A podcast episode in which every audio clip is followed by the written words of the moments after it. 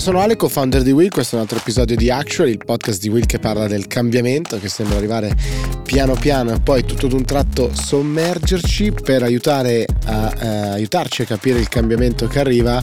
A volte ci si confronta, caro Riccardo. Cos'è questo tono polemico? Cosa vorrebbe dire che non mi confronto io normalmente? No, no, io non ero assolutamente polemico, ci mancheresse altro. Eh, no, ci si, ci si, confronta e per questo eh, ci si riunisce. Ci si riunisce, si fanno gli eventi, si parla, cose che piacciono a te, si mangiano i buffet, si fanno queste robine qua. Quello eh, mi piace, quello ti, quello ti, piace molto, sai che è cintura like. nera, ti ho visto nei, nei, buffet. Non so se è cintura nera anche lui di buffet. Eh, Mirko Lalli sicuramente di eventi va a tanti e ne organizza anche di, di molto molto interessanti su, sul tema del turismo e non solo, quindi abbiamo deciso di fare una puntata insieme a Mirko. Ciao Mirko, naturalmente. Ciao ragazzi, grazie di avermi invitato ci mancherebbe, felicissimi come sempre di averti e nel quale ci raccontiamo un pochettino eh, le reciproche esperienze nei festival che, che, abbiamo visitato così da mettere a fattor comune eh, quello che abbiamo visto e provare a, a, farne dei macro trend o capire se ci sono dei macro trend per, eh, per il futuro. Adesso si chiacchierava e si diceva che nelle, nelle, rispettive esperienze la sostenibilità nelle varie formule, diciamo così, declinazioni non è mancata praticamente da nessuna parte.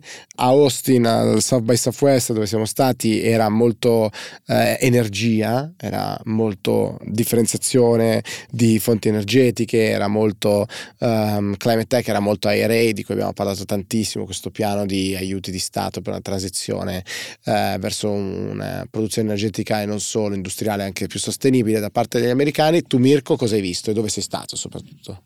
Beh, mentre voi eravate ad Austin in un clima decisamente migliore di quello che ho affrontato io, io ero a Berlino eh, temperatura massima durante il giorno un grado, temperatura minima durante la notte meno uno. Quindi ecco, era penso un po' differente il clima di Austin da quello di Berlino.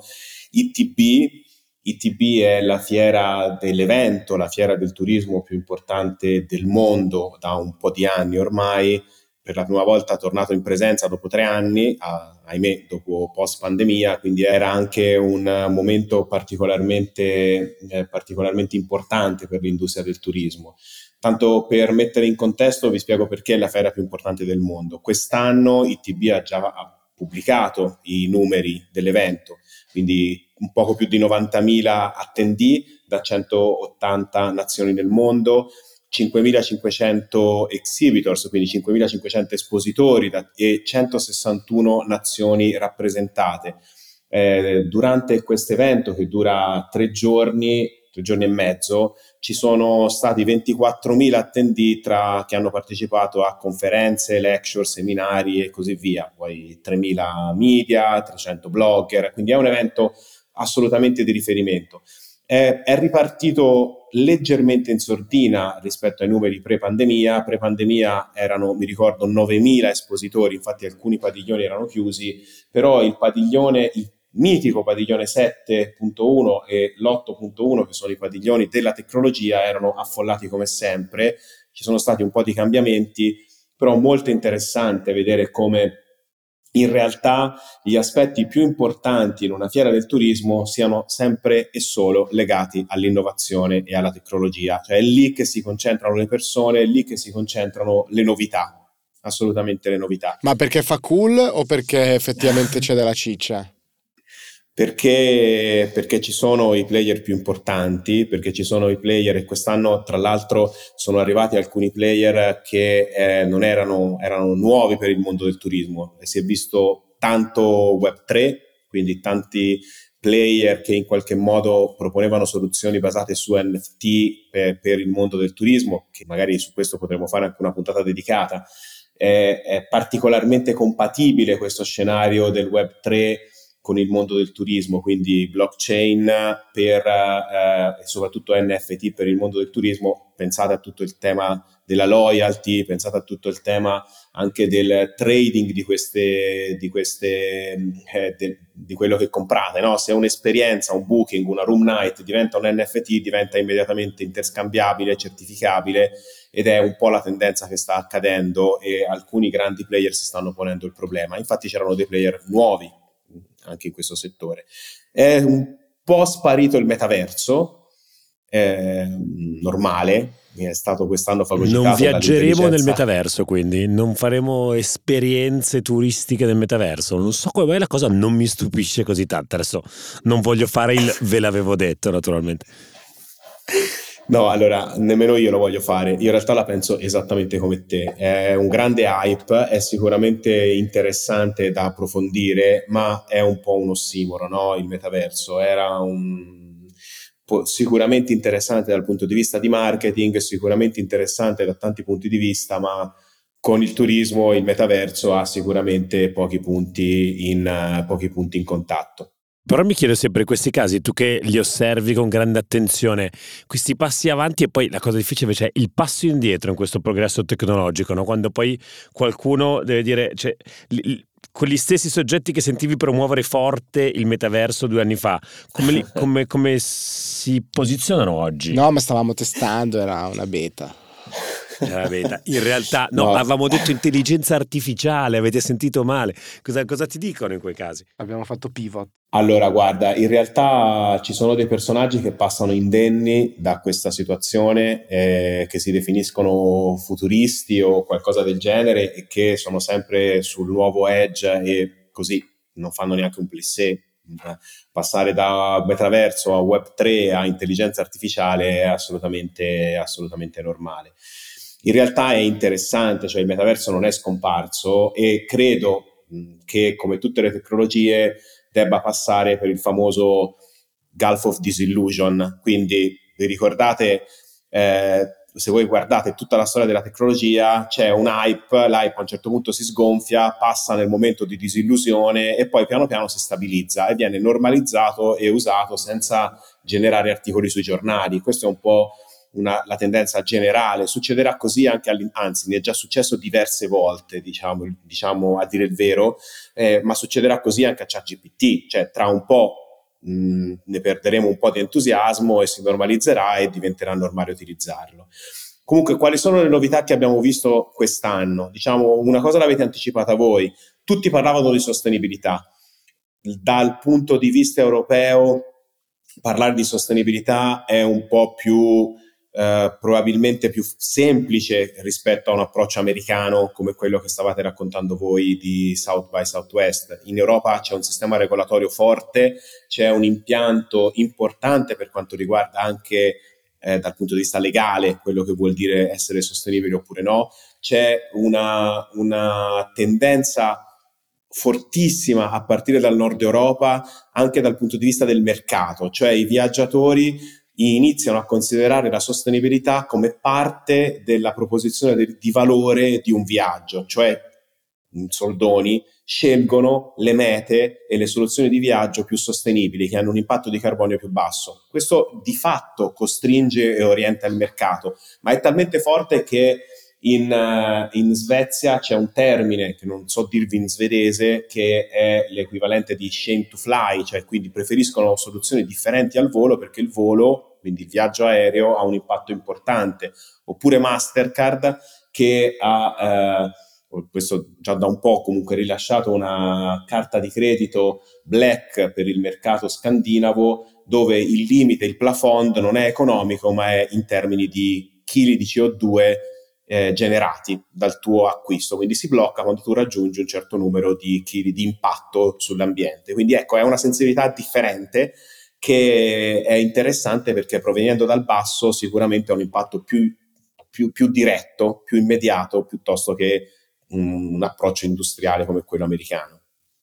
Qua c'è una cosa interessante, nel senso che sempre di più le mh, compagnie aeree mettono molto bene in vista la possibilità di fare offset delle emissioni collegate al tuo volo che hai appena prenotato e devo dire che ho un po' dei sentimenti eh, così agrodolci rispetto a questa cosa, perché da una parte l'azienda dice tu hai scelto di viaggiare, quindi tu fai l'offsetting, dall'altra parte mi aspetterei che fosse l'azienda a fare quel genere di attività e che fosse parte anche come dire, di una ridistribuzione del loro guadagno, non un, un extra costo che io ho durante la, la prenotazione. Devo dire, da una parte ho la consapevolezza del dover fare ehm, la mia parte, eh, dall'altra dico, beh, però falla tu, eh, cara, cara, azienda, o matcha magari il, eh, il mio, no? Cioè se io mi impegno a coprire, la, la, la compagnia aerea potrebbe dire e io faccio altrettanto.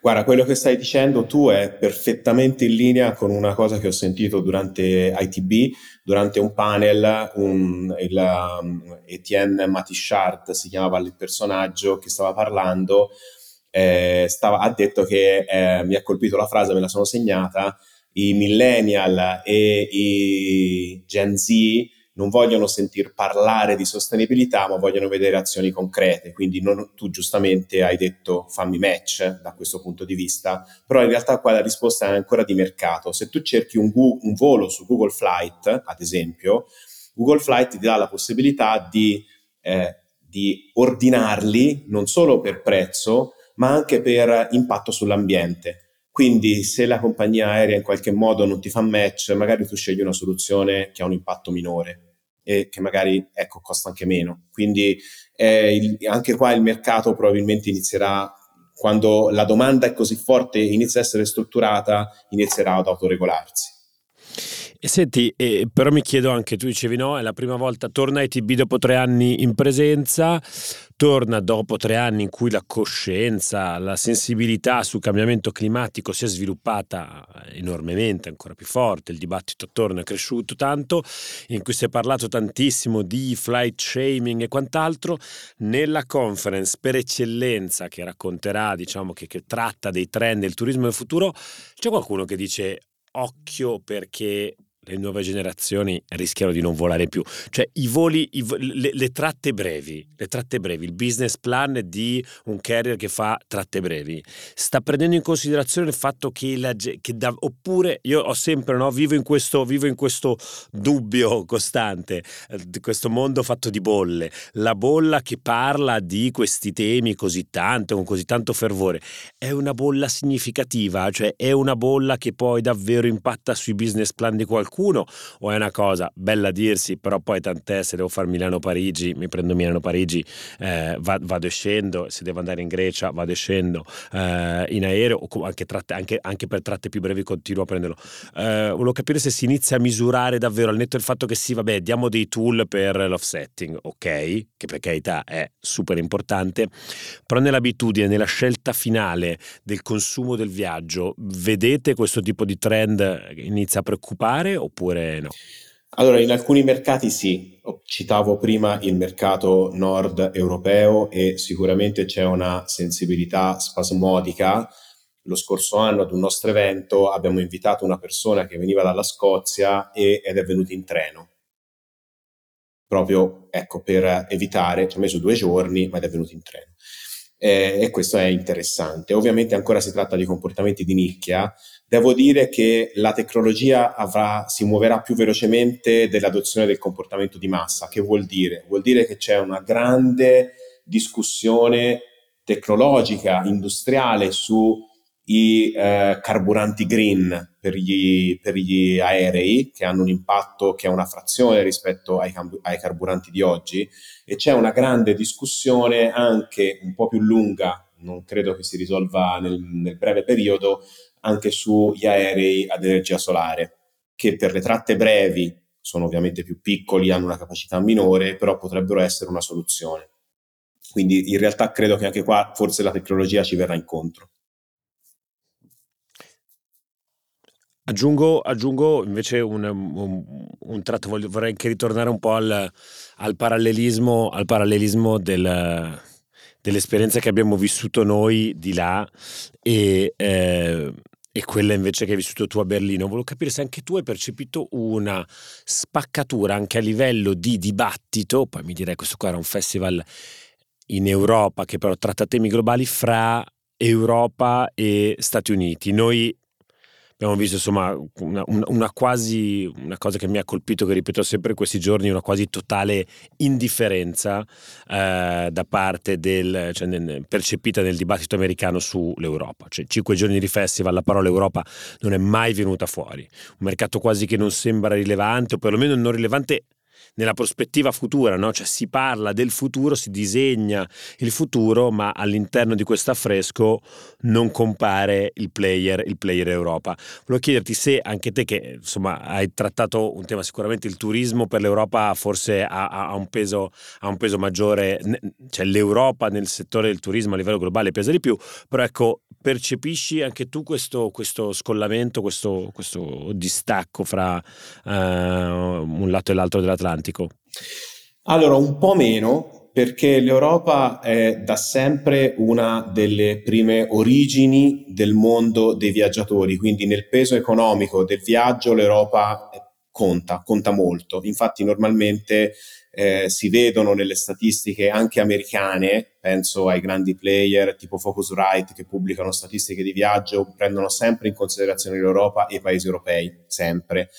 E soprattutto l'Europa ha un peso importante in termini di destinazione di viaggio, quindi comunque l'Italia rimane da sempre il paese più desiderato nell'intenzione di viaggio, purtroppo non è il primo né, poi nei comportamenti veri delle prenotazioni, la Francia rimane il primo paese al mondo come destinazione turistica, quindi l'Europa nel mondo del turismo ha un peso parecchio rilevante. Devo dire però che quando si parla di travel tech, quando si parla di aziende che, che parlano con aziende, l'azienda eh, europea e tantomeno l'azienda italiana che si occupa di tecnologia nel mondo del turismo è sempre quella un po' più sfigata. Ecco, no, non è che ci prendono tanto seriamente. Bello viaggiare da voi, ma poi quando si parla di tecnologia si fa cose serie, forse in Germania, altrimenti ce la facciamo in America. Ecco. Posso, posso dire la mia, eh, così ormai faccio la voce... Eh contraltare al professor Haupt, eh, credo che qua si mischino un po' di livelli, no? Cioè, da una parte l'Europa, eh, sorry, però è terra di conquista in termini sia culturali che, eh, che appunto di priorità, e quindi eh, l'America può fare a meno di noi, noi non possiamo fare a meno di loro e quindi un po' subiamo. Nel turismo questa cosa è vera parzialmente perché noi siamo un'incredibile destinazione, come diceva, come diceva Mirko, e il turismo è, un, è, un'industria dove c'è della gente che parte da qualche parte del mondo e che arriva o che va verso un'altra parte del mondo. E questa cosa, per quanto banale, è fondamentale perché cambia il modo in cui tu fai gli investimenti, in cui scegli i talenti, dove produci eh, il valore, dove produci tecnologia, eccetera. Non ha nessun senso fare marketing in Italia se è un paese di destinazione, tu farai il marketing nel paese, ad esempio, no, per una piattaforma, immagino, del paese di partenza, metterai quindi delle determinate de- mh, competenze in quel paese di partenza, che ne so, la Germania, con i cartelloni dicendo Visit Italy e, e così via. Mh, solo l'Italia poi mette per ogni regione eh, Visit eh, la regione in giro per il mondo, ma questo si apre, si apre un altro discorso. Quindi diciamo, qua è un po', un po tollerato e se penso ad esempio anche a, a piattaforme tipo Airbnb, eccetera, se non ricordo male, gran parte del loro business è l'Europa. Esatto. Quando guardi il fatturato no, sono più europacentriche, i MIA diciamo in generale, che poi ovviamente ci buttano dentro di tutto in questa macro regione che per loro erano gli altri, come al solito, rispetto, rispetto agli Stati Uniti.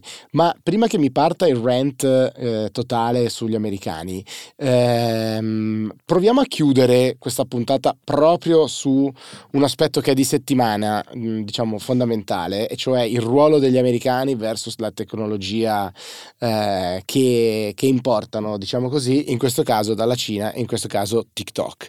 Mirko, tu come hai visto l'operazione CEO di TikTok che viene fuori dal cilindro out of nowhere, fa un po' lo Zuckerberg in audizione, ma non troppo, non suda come lui, non va a disagio come lui, nonostante l'inglese buono, magari non perfetto, un forte accento, eh, mi sembra operazione riuscita. Tra l'altro vedevo i suoi video su TikTok, adesso è venuto fuori, l'ho scoperto anche su TikTok.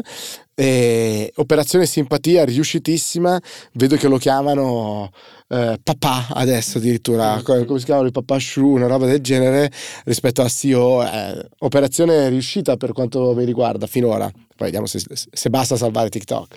Allora, operazione riuscita sì, anche se si vedono immediatamente anche le controffensive, no? Mi sembra che Trump abbia immediatamente commentato TikTok is a weaponized arm o qualcosa del genere. Quindi è riuscita parzialmente, non lo so. Comunque lui si è mosso benissimo. Devo dire, è stato molto è stato più bravo di Zuckerberg con quell'approccio robotico che vi ricordate, che faceva abbastanza, era abbastanza scary.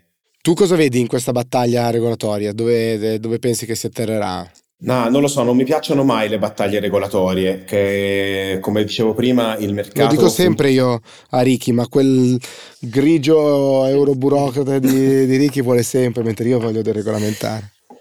No, allora in realtà io non voglio deregolamentare, però non mi piace neanche la battaglia regolatoria, quindi la battaglia regolatoria ha un sé. In questo momento, ad esempio, credo che sia necessario regolare l'intelligenza artificiale in qualche modo, prima che eh, ci esploda in mano, considerando la potenza che può avere eh, questa tecnologia. Ma eh, una battaglia sulle piattaforme cioè, è già vecchia in partenza, non, non, mi sembra, non, mi sembra, assolutamente utile in questo momento una battaglia di questo tipo. Certo è che comunque così una due diligence importante sulla tecnologia di quando una piattaforma viene usata da così tante persone e soprattutto quando ci sono governi che dicono ai propri dipendenti, dirigenti non la usate, beh, in, qualche modo ne vorrei sapere di più. Sì, credo, so, sono d'accordo con te, o perlomeno io che cosa faccio mia come bandiera facciamo le battaglie regolatorie che siano regolatorie, questo è, è, il mio punto. Questa in questo momento, se l'avete ascoltata, se non l'avete fatto, andatevi ad ascoltare eh, l'interrogatorio più che eh, esatto. diciamo l'audizione eh, di, di, pieno di pregiudizi, l'interrogatorio pieno di pregiudizi. Pieno di pregiudizi. Ma come era quello di Zuckerberg, quindi, esattamente assolutamente. come era Zuckerberg. Però, però, però cioè, devo, devo dire che in questo, in questo, caso, in questo caso si uniscono, cioè c'è, c'è Casey Newton stamattina che inquadrava molto bene la situazione, diceva da una parte effettivamente le domande che tornavano erano le stesse, ma qui tutte avevano poi una seconda domanda che andava a finire su e quindi il Partito Popolare Cinese cioè che palesemente TikTok supporta il genocidio ho sì visto. no era, era una situazione oggettivamente poco, po- poco seria o almeno faceva eh, rendeva un po' meno serio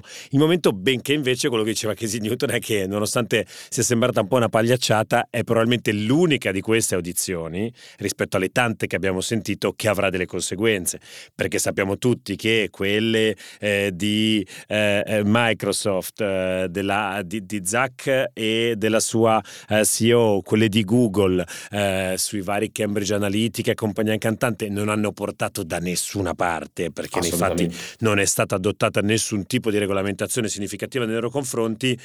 Questa invece sappiamo tutti che sembra fare sul serio perché le domande, andatevela a vedere di nuovo, noterete, arrivano bipartisan con la stessa intensità, non c'è il conservatore, il liberale, insomma eh, eh sono tutti, son tutti che dicono cari cinesi mi sa che abbiamo preso una decisione. Cosa succederà a queste centinaia di milioni di americani addicted eh, a, a, TikTok non lo sappiamo, cosa succederà probabilmente a questo punto anche a centinaia di milioni di europei perché raramente quando l'America si muove in maniera così decisa su un fronte l'Europa sta a guardare, su questo sappiamo che insomma autonomia strategica fino a un certo punto dalle nostre parti e chissà, chissà cosa succederà, cosa succederà anche dal punto di vista del prodotto se eh, una rivoluzione di questo tipo dovesse, dovesse effettivamente dispiegare i propri effetti, saremo tutti col VPN oppure migriamo sulle nuove piattaforme, nascono delle nuove piattaforme? Ma probabilmente migreremo un po' e un po', tra l'altro ecco un modo anche per seguire gli eventi e anche seguirlo su queste piattaforme piattaforme.